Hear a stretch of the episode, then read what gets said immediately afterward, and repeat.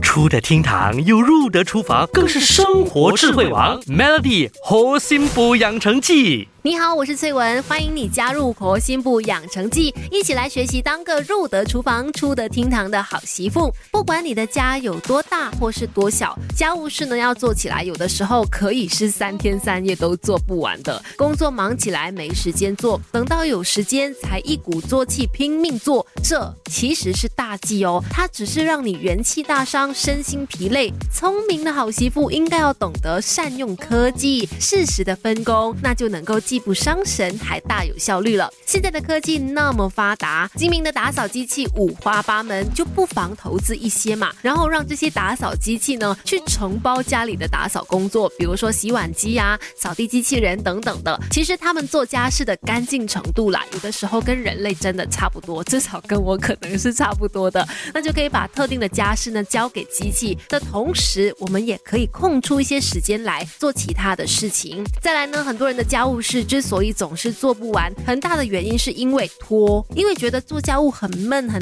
累，就不想做。这样累积下去，那家事只会像滚雪球那样越滚越大而已。然后呢，你又厌恶做家事，这样子恶性循环啦。所以提醒各位好媳妇们，做家事也别忘记兼顾娱乐性啊。比如说，你可以边煮饭边喝点你喜欢的饮料，边看电视边折衣服，边拖地边听音乐或者边听电台。这样做家事的氛围马马上就不同了，你也可能享受其中，给自己找到乐趣和乐子。那做家事不但也可以更轻松，甚至还能变成你每天都很 enjoy 的时刻。大家不妨试试看哦。Melody 猴心补养成记，每逢星期一至五下午五点首播，晚上九点重播，有美心和翠文与你一起练就十八般武艺。嘿呀！